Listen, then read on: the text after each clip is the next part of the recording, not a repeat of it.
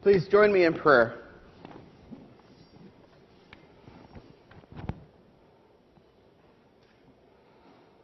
Heavenly Father, we give you thanks that you have sent your Son, Jesus Christ, to die from us, but that he didn't stay in the tomb, but has risen. We ask, Holy Spirit, that you would so guide us to live in a way that is dependent upon the resurrection and keeping our minds on the things eternal. We might always obey you. In the name of the Father, the Son, and the Holy Spirit. Amen. Please be seated.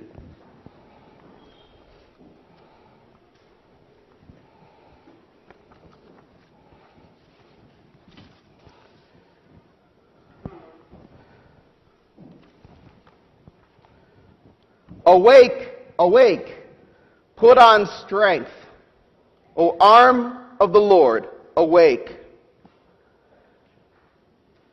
I don't know about you, but I'm usually grumpy when I wake up. um, the exception has been lately when my, my two-year-old daughter, Bridget, has woken me up. She comes into my room and says, "Papa, wake up, Papa, wake up, it's daytime, it's daytime." And um, that puts me in a good mood. That's about it. The Lord God is the God who exceeds our expectations. And here on Easter Sunday, He, ex- he exceeds the expectations of those who go to the tomb. And the ransomed of the Lord shall return and come to Zion with singing. We heard read earlier today. And so here we are once again at our yearly celebration of the Lord's resurrection. We've traveled with him from Palm Sunday through Holy Week, through his betrayal, through his trial, through his agony, his death, and his burial. I like to joke that it's a brutal Whole, it's a brutal week going through all the services of Holy Week, but it's nothing compared to what our Lord went through for us.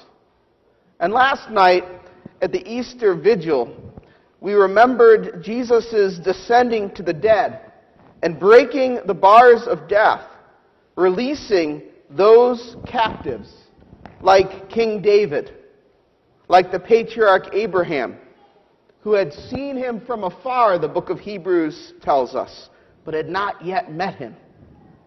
Today, Jesus Christ is risen, and the stone is rolled away. He has descended, and he has ascended back to the earth, from under the earth. As we look at the texts today, I notice that there's a theme in each reading, and you might guess it's to wake up. Awaken. There's a call to wake up in each reading today. But there's a different nuance to each call. The first call is a call from God's people to the Lord to wake up, which is really kind of curious because the Lord, of course, never slumbers nor sleeps. The second call is a call to the women and the disciples to wake up. And the third call is a call for the world to wake up. The first call is the call to the Lord, as I mentioned, from his people. Look with me at what the prophet Isaiah records. It's in the inside of your insert because it's the alternate reading for this morning. Isaiah chapter fifty-one, where we read verse nine. Awake, awake, put on strength, O arm of the Lord, awake, as in the days of old, as in the generations of long ago. Was it not you who cut in pieces, who pierced, who cut Rahab in pieces, who pierced the dragon? Was it not you who dried up the sea, the waters of the great deep, and made the depths of the sea a way for the redeemed to pass over? But you see, friends, this is not a call to God to wake up because he's sleeping. It's a call of desperation from his people to him. His people who feel like he's not hearing them. And rather, it reflects on his people not upon him. Just like a little child, they call out to Papa to realize that they are helpless and that they need to be saved themselves. And notice, they count completely upon the arm of the Lord in that passage. It is the strong arm of the Lord that has done these things in the past, and they believe the strong arm of the Lord will do these things in the future to save them from their enemies. God's people reflect on how much God has already done for them. He's cut Rahab to pieces and pierced the dragon. Now, that language seems foreign to us. Who is Rahab? Who's the dragon? Well, commentator John Oswalt points out that Rahab and the dragon are common names for Egypt and Pharaoh. And so this passage is actually about that cru- crucial time in Hebrew history where God freed them from the enslave- enslavement of Pharaoh after four hundred years. And well, what does this have to do with Easter? Wait and see. Let's go on to the second call, a call to wake up. This time the call comes from an angel and calls to the women of Galilee, and then through them to the disciples of Jesus. Look at the gospel passage, Luke chapter twenty-four, verse five. It's on the back of your scripture insert. But let's look particularly at verse five and the end of the verse. Here is the second call. Did you catch it? Why do you seek the living among the dead? He is not here, but has risen. Remember how he told you? That's the second call, the call to the women, the call to the disciples. Why do you seek the living among the dead? He is not here. Remember, there's the call, how he told you? While he was still in Galilee, that the Son of Man must be delivered into the hands of sinful men and be crucified, and on the third day rise? Well, we have to turn back to earlier in Luke chapter twenty-three to get the full context of what's going on here. Why do the women not remember this? It seems like a big deal, right? If Jesus has said that he's going to die and be raised again, why don't they remember? Well, recall what's gone on in their lives. Where have these women of Galilee just been? Well, they've been where we just have been throughout Holy Week. They've been witnessing Jesus being beaten, carrying his cross, being spit upon, being crucified. And then finally, they witness being buried. Earlier in Luke twenty-three, we hear that story where Jesus' body is taken down from the cross, and Joseph of Arimathea, a Jewish leader from the council, who we're told by Saint Luke was a righteous man that didn't agree to Jesus' being executed, takes Jesus' body and buries it in a tomb in which no man has ever been laid. Jesus receives a rich man's burial, which interestingly fulfills the prophecy of Isaiah fifty-three, verse nine, which I think is one of those little neat things in Scripture that says, look, even if Jesus was trying to fulfill prophecy, at this point he's dead. And even in even being dead, he's fulfilling prophecy. The Romans prohibited criminal, criminals from being buried. Did you know that? The Romans prohibited criminals from being buried.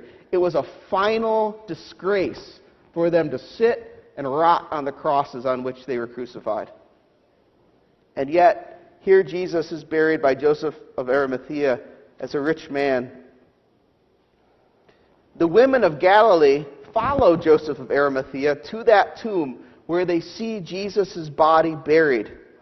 Luke twenty-three fifty-six tells us that as they see this, they decide that they're going to go prepare spices and ointments to anoint his body.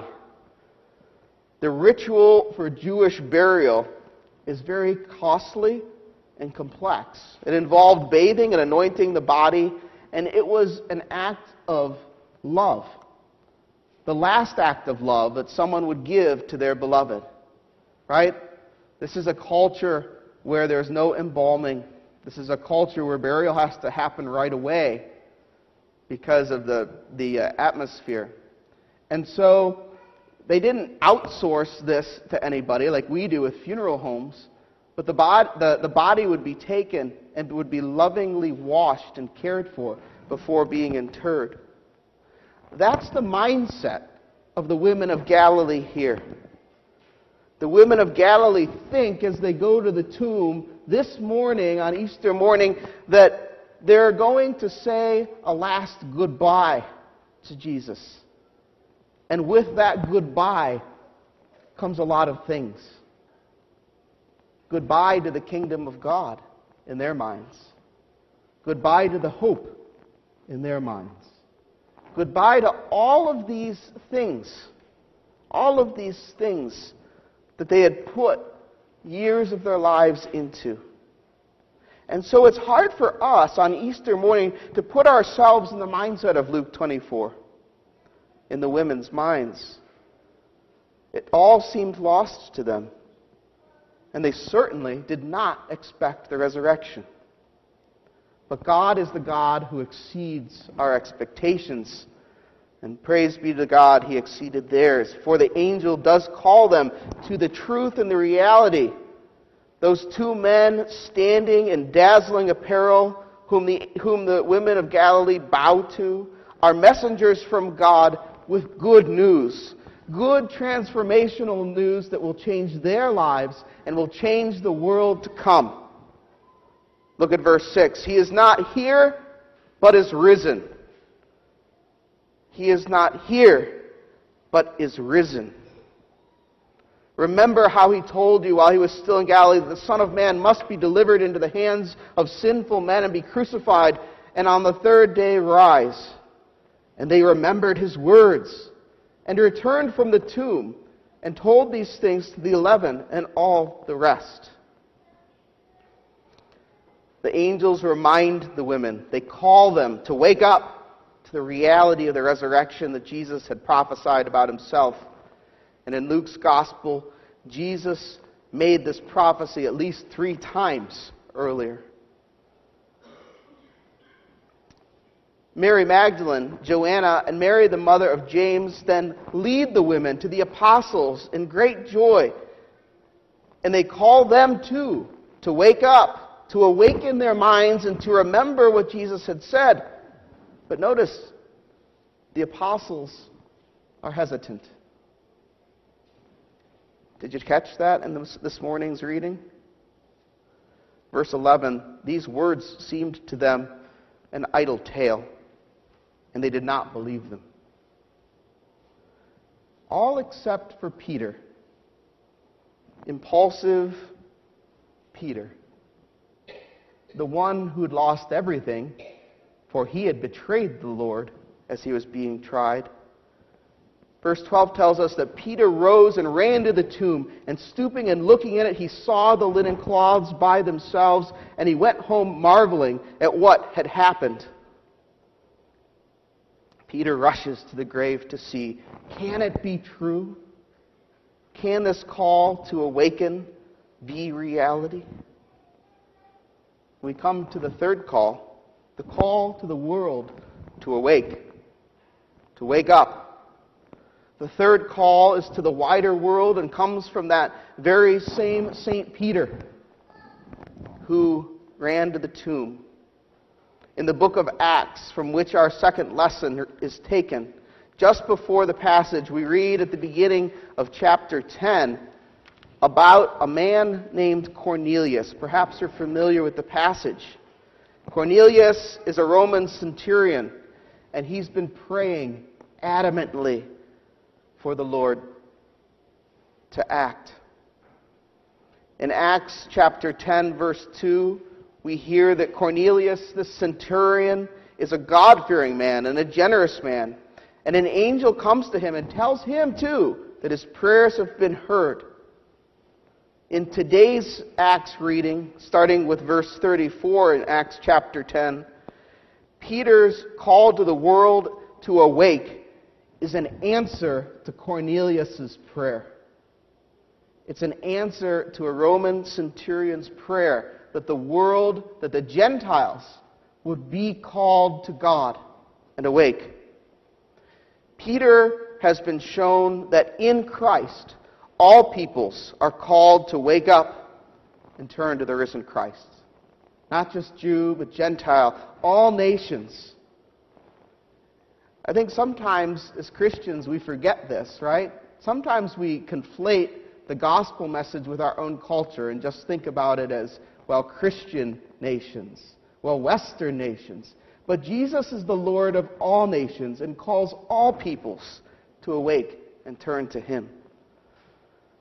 After giving a summary of Jesus' ministry, Saint Peter speaks about Jesus being raised from the dead. And this is not some myth or idle tale, notice, but a joyful reality. Peter's response in preaching is a response to that call, to call the world to wake up. Look at Acts chapter ten, verses forty and forty-two specifically. But God raised him, that is Jesus, on the third day and made him to appear, not to all the people, but to us who had been chosen by God as witnesses, who ate and drank with him after he rose from the dead. And he commanded us to preach to the people and to testify that he is the one appointed by God to be judge of the living and the dead. To him all the prophets bear witness, and everyone who believes in him receives forgiveness of, of sins through his name. Friends, that's the core of the gospel, that Jesus truly did die for your sins. He truly did descend to the dead because he conquered death, and he truly has risen again. And that makes all the difference, you see, because Jesus is the only man and also God who can offer forgiveness of sins to us. That's what we celebrate on Easter Sunday. A universal call, a radically inclusive call, that all people might come to Jesus Christ and be saved. The resurrection of Jesus brings about these three calls in today's reading. God's people's call to God to awake and save themselves. Well, remember, what does that first Isaiah passage have to do with Easter? Everything. Everything, I would suggest to you. For just as God's people in the Old Testament could do nothing in their own strength, so we can do nothing in our own strength. All of our works, all of our good deeds are worthless without Jesus. All of that is still worthy of condemnation without Jesus, because He alone can save us from our sins. It's His second call, God's call to His faithful people to remember His promises. Oh, how often we forget what's been promised to us, even those of us who are Christians and have been baptized. How often we don't claim the promises that the Lord has given us. And thirdly, we're instructed to call the world to believe in the risen Christ. And that's not just the job of the preacher. In fact, it's not even the principal job of the preacher.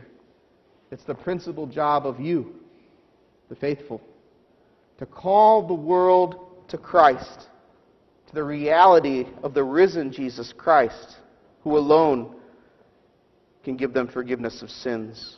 Each of these, you see, applies to the church. Each of these applies to you and to me.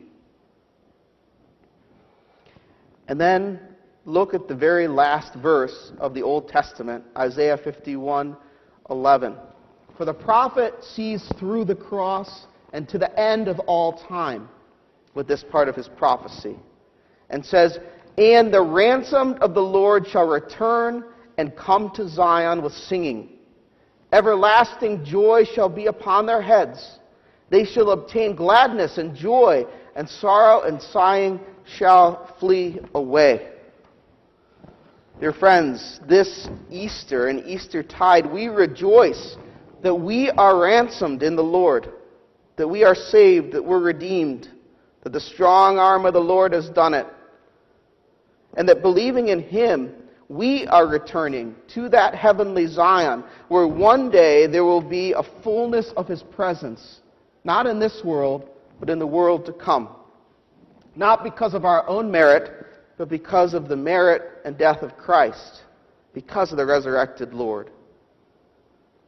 God does not slumber nor sleep, but we do, too often, spiritually.